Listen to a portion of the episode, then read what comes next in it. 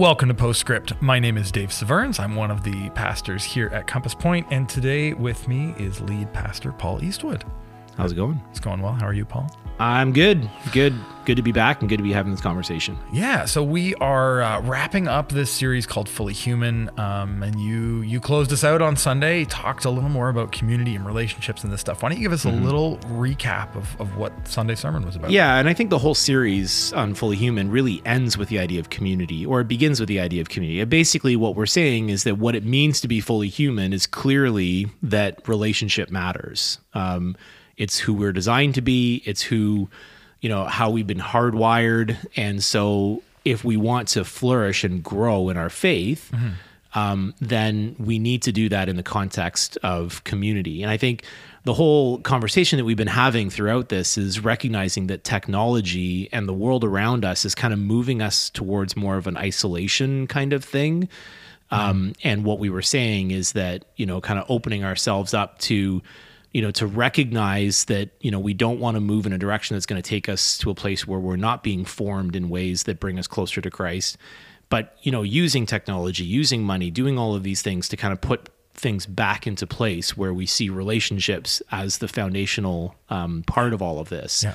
And so we talked about, we kind of wrapped it all up with this. And, um, and then we, you know, we kind of talked about the idea of the way of love, uh, which is really at its core the way of Jesus. You know, a grace-filled, uh, others-first, selfless kind of love uh, that's described to us in a passage that we normally hear at weddings. And so I talked about yeah. 1 Corinthians 13, and and we kind of went from there and talked a little bit about what that looks like in the church, and then we kind of really sort of zoned in and focused in on what does that mean for the way that we interact with each other, and um, and how can we kind of put ourselves in a place where we can um, you know really be impacted by the people that are around us Yeah, and I love that. And you know, part of um, part of what I've been struck with in this series, and again, as you talked on Sunday, is the way that uh, it it's not it's not so much like community versus like no community because like I don't most of the things that we struggle with aren't. Uh, they don't feel like they're completely opposite. They're completely 180 degrees. They feel like they're 10 degrees off, right? Like we, we give, we're given the promise of community in all of these ways, um, but to zone in on what relationship looks like in Yeah. the way of love. Yeah, there was something, and I think you guys probably touched on it last week about the idea of instrument versus uh, device. Yeah. and recognizing that um, you know this is not a technology is terrible. It's you know whatever, but technology can be terrible. Right. But but but our responsibility is to use technology as an instrument to augment the things that are most relational and personal and what makes us fully human. So there are lots of ways that we can use some of these things and use our cultural sort of perspective you know like you said to kind of change you know 10 degrees whatever to to really kind of um, allow those kind of things to shape us and shape our community So I'd love to get into a little bit of what uh, what we do with this. Like I think I'm I'm all with you on the idea and the kind of big picture and the philosophy of it, uh, and the theology of it certainly. But like practically in your life and my life and anyone's life who's listening, how do we lean into these things of love? Like what uh, we talk about practices, we talk about rule of life. What what's there for us, and how do we how do we move towards that? Yeah, yeah. So I I, I think this is really helpful and, and important for us to to sort of dive into. And I think it it really begins with what love actually looks like because I think that when we connect ourselves to community, there is something that happens in in the sense that our perspective changes rather than going to community because I need community. You know, we've often talked about you know the coal in the fire and that when the coal gets outside of the fire it gets cold pretty quickly. It goes Yep. gray and it just kind of dissipates and you mm-hmm. know whatever. And so we talk about the fact that your faith is strengthened when you're in community mm-hmm. which is all true 100% but what ends up happening is that we seek community for our own good i need to find people to put around me in my life so that i will grow and i will be strengthened and, and encouraged Right.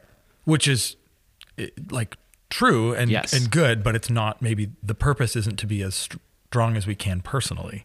Exactly. The the the you know when we think about community, we think about this idea of love, and oftentimes people will say, "Okay, so I thought let, let's just go." Yeah. I talked about 1 Corinthians 13, and there are people who would say, "You know, I don't feel like people are very loving to me." You know, I come to church every week and nobody says hi to me, or I'm I'm or I come to church and I've had a bad week and and the people that should be noticing are not noticing or whatever. It becomes very kind of me centered. Mm-hmm. But the kind of love that's described in 1 Corinthians 13, the, the kind of love that was on display in Jesus, is always selfless and it's looking to the other person mm-hmm.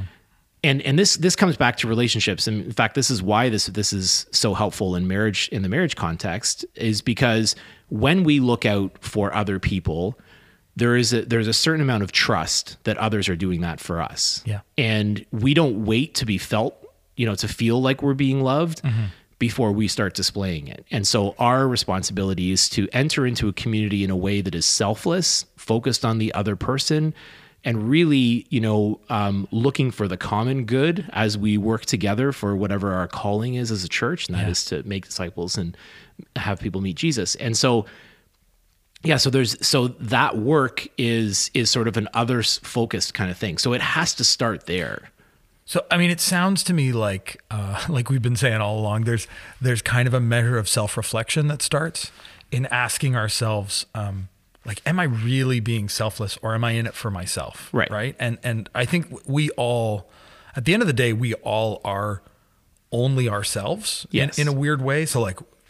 We can't completely separate that, and I'll, I'm also going to recognize like there are communities that are abusive and that you do need to escape from, and that you know there's there's hurt is real trauma is real Yes. all of those things and and i think part of uh, part of this cultural moment is that we're becoming more aware of some of those things Yep. Uh, which maybe has led to a swing that's too far that way so that Right. selfless love sounds like well you're just opening the door for abuse which Yeah. we're you know we're let's be clear we're Yes. not um, Yeah. but I think there is uh, a really significant way, uh, even as we look through history, where um, that's something that, that doesn't exist in, in our world today like it once did. Uh, and like being a part of a community first as a giver Yeah. And then for what you get out of it um, is is unique and I Yeah. think really really potentially powerful in our culture today. Can you can you paint me a picture Yeah. of what you think our church would be like if we leaned more into this? Right. So I think that so here here where I would start is I think that it would it would show itself up in the sense that there would be I mean I think I think I would describe the fruits of the spirit as being a, a, a natural result of a place that is living a life of love, right? Where you know patience and peace and self-control and all these kinds of things come along. Yeah. I think that unity becomes another really big focus when the church is unified. When even in our diversity, when there is when there is um, um, sort of a coming around of ideas and and Yeah. people that are you know just ready and excited to kind of take that next step. So so like fruits of the spirit and and unity, I think are would be some of those first things. And then secondly, of course, you'd start to see people, you know, putting aside their own preferences, you know, looking to engage with other people in different ways. But I I think, and maybe this, you know, part of what you're getting at here too is that this is this, and I, I was pretty clear about this on Sunday, is that sometimes when we think about you know how these relationships are working or not working or whatever we really make it about ourselves and mm. our ability to make these relationships work Okay. but i think what we see in scripture is that is that yes these relationships are pivotal and important in fact almost every time god shows up in someone else's life there's another person involved hmm. but that doesn't mean that those people are ultimately responsible Right. so I gave the example on Sunday, which was the mind blowing moment for me when you look at the church in Philippi. You know, it, it- the Bible is really clear in Acts 16 that Lydia, the first person that Paul connects with, it says that the Lord opened her heart to hear the message that Paul was preaching. Hmm. So, did Lydia's life get changed because of the Apostle Paul? Yes. Yep. But was the Apostle Paul responsible for the change that was happening? No, not exactly. It's the it's God at work, mm-hmm. and then people are just around and in those places.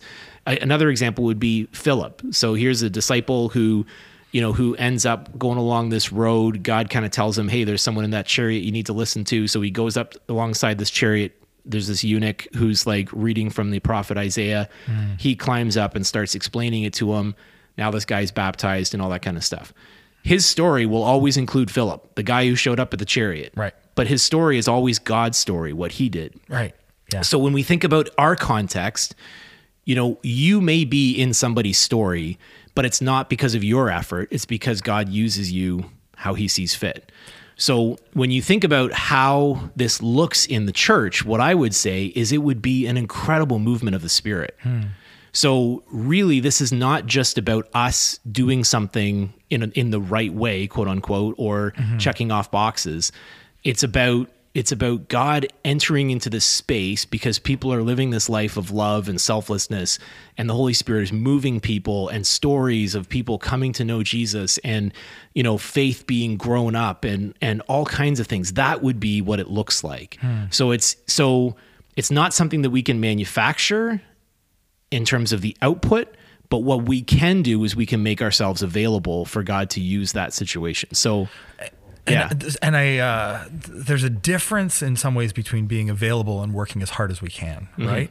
Um, so I'm, I'm, uh, I'm thinking about even the difference in how we how we work as a church versus how the business world works, right? When the business world works, you you develop a strategy, you develop a product. I'm assuming I haven't worked in the business world, so please correct Mm-hmm. Yes. me if I'm wrong.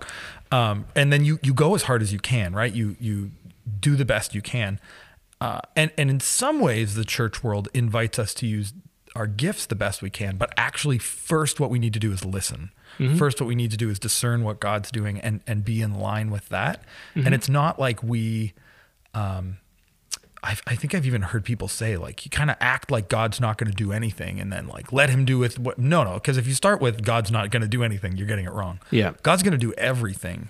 We just happen to be the, the tools that he's working through. Um, and we are like, again, to go back to business terms, there's probably a problem with this analogy, but like God is the CEO, right? God is mm-hmm. in charge. God is actually Lord. He is mm-hmm. Lord of all. We submit to him in everything.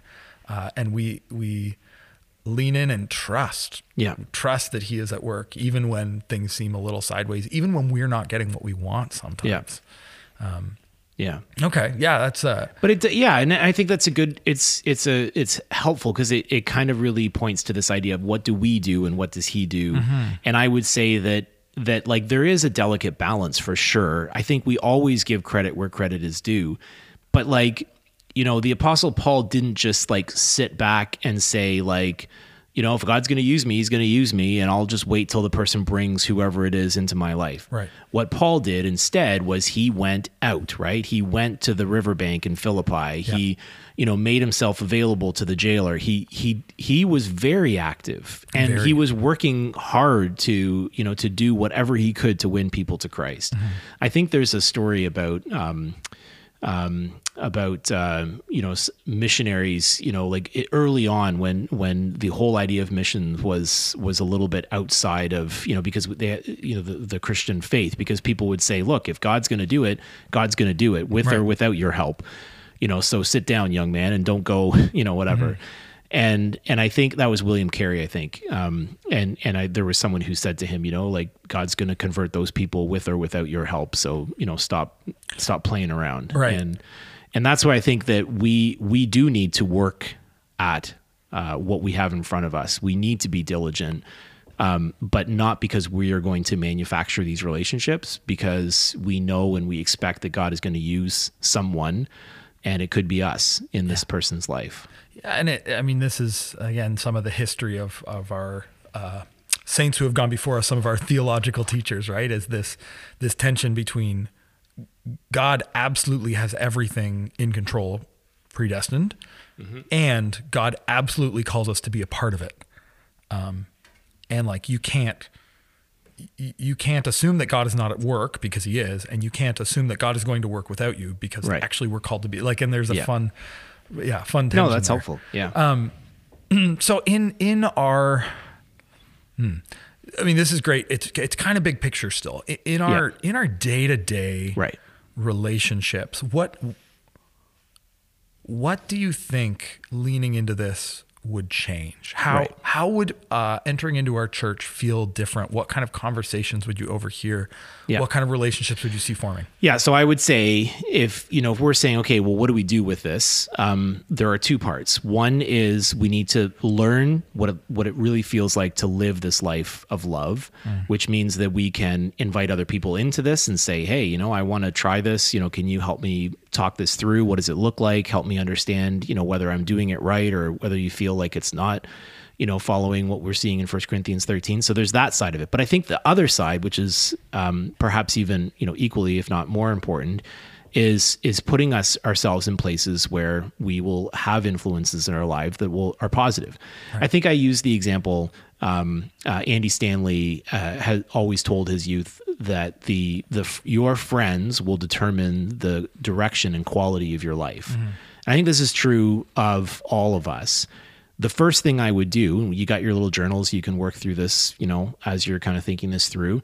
Um, and and if you're listening along, I just you know take a few seconds here and just think this through. But who would you say are the five most influential people in your life right now? Not because of faith, not because of whatever, but just because of proximity, the people that are closest to you, and um, because of the the type of relationship. So maybe you know the people that maybe it's people you work with. Maybe it's the people that you spend the most time with at school if you're you know a student. Whatever it is think of those top 5 people. And then the second part of the exercise would be who would be the 5 people that you could put in your life right now that would help you grow your faith? Hmm. If you think about relationships that you have with people and I would guess that those two lists lists are probably going to be different. And what I would suggest, especially if you are new in your faith, is take some steps to take one of the people from the list of they'd actually help me grow my faith and figure out a way to have more um, time and space with that individual right, now. Right. Um, and so that might involve you getting involved in a small group, connecting in with a small group. It might be, um, it might be that you need to um, start a regular connection with just this one person, this one girl, this one guy, whatever. Um, or you know, it could mean, you know, if you're a student getting involved in some of the programs like Young Life or WyldLife, you know, finding people who are going to speak into your life in a way that's going to form you uh, towards more Christ likeness and help you align your life to the way of Jesus. So I love that, and you you mentioned Young Life and WyldLife on Sunday, and I think that's great. Kind of um, looking up, if I can say that. Uh, is there a second half of this challenge for maybe those who are a little farther along to create space and to look down? Like I I I know I've heard from a lot of youth and young adults in my years of ministry who have said like I've tried to find a mentor, I've tried to find, no one's got time for me, no one's got space for me. Um, how do we become a church where those of us who are farther along have capacity to give or protect that capacity to give and mentor and encourage? That's a good question, and I'm I'm not sure exactly how to answer it because I don't think the answer is for us to, um, you know, to again to to try to like, you know, for someone to say, oh well, I'm mature in my faith, so I'm going to go find someone to tell them how to live their life or whatever. I know I'm I'm Yeah. oversimplifying, and and certainly no one who is mature in their faith would have that perspective. But I think that the reason is not that, oh, there's lots of people that are out there and you can just ask them. Like what I'm trying to get at is that is that for many of our our youth or young adults who would say I'd, I'd want someone like that in my life, but I can't find them. It's probably because we're we're in an environment where we're not living out this life of love as described in 1 Corinthians 13. And what I mean is that is that even as nice a people we are, we're, you know, there may be some great people that are very mature in their faith, but they're not um, they're not in a place where they're opening themselves up to people that are around them just to be available, not to, you know, so for example, just going and talking to someone, saying hi to them, you know, um, initiating conversation. I think that the um, there there has been some success i think when people you know attempt to manufacture these relationships in terms of like hey let's you know can you be my mentor? and kind of go from there. Sure. but i don't think that's always the way it works. And i think that sitting back and saying well nobody wants to no one answers my call or you know whatever is probably um you know, more on the excuse side. And I think Yep. we just gotta, I think you just gotta push in to those kinds of relationships. And that's why we talk about gathering together regularly. Right. And that's why That needs to be a, yeah. so we, we talked about gathering together and, and being part of a smaller community. As much as we love our diversity uh, of community on Sunday morning, we know it's probably not the place where you're going to fill all those relational buckets and kind of get that Yeah. influence that we need. Um, but we also talked at Stick Around Sunday. We talked about like find someone with a common interest, Yeah. Um, like and and just enter into some of these relationships, or like introduce yourself to someone and think, oh, I know someone who you might Yeah. actually be a great connection with, and that's Yeah. part of the beauty of us being uh, a community of people who have nothing more in common than our need for Jesus. Right.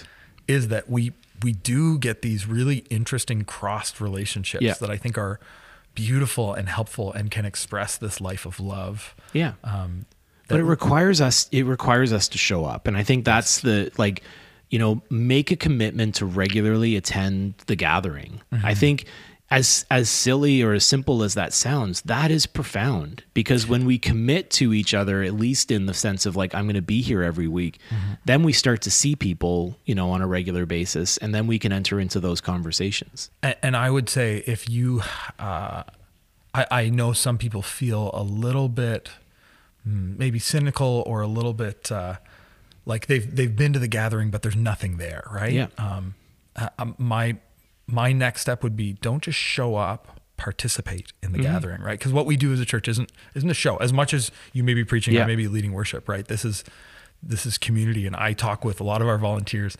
Church church starts in the parking lot. Yeah. It ends in the parking lot. And actually like the 15 minutes before, half an hour after all that, that's as much what God is doing, if not more at times, than than what happens in the auditorium. So I think there's just so much space to build relationships, to to start practicing this love, to move outside of our comfort zones and to to create space for people. So yeah yeah, I love it. Well, I think I think that's probably a good good place to wrap yeah, I, it up for okay, if I could just say to to just to jump off on what you're saying, Yeah. participation is living a life of love. Hmm. Like, and that's the that's the to me this was the key, and I think that you know for like when Paul was talking about the church, talking about how it should be organized, talking about how it's made up, Yeah. he stops for a moment and he clears his throat and he says, "Oh, by the way, Mm-hmm. if you do this without love, it's useless." Right. And so what I would say is that if yes, participate. yes, you know, encounter God together with others. You know, use the body as a place where you can plug in, but do it from a perspective of love, displaying the kind of love that Jesus showed us. And I believe that is the the key that kind of you know unlocks that thing um, Yeah. that we've been looking for when it comes to that relationship. So good. Well, thank you, Paul. Uh, I'm excited to uh, keep keep going here as we are coming up on Easter and um, yeah, continuing to explore why this person of Jesus is so important and changes everything about us and our community. Thank you for listening along to Postscript. Uh, we'll be back soon with more.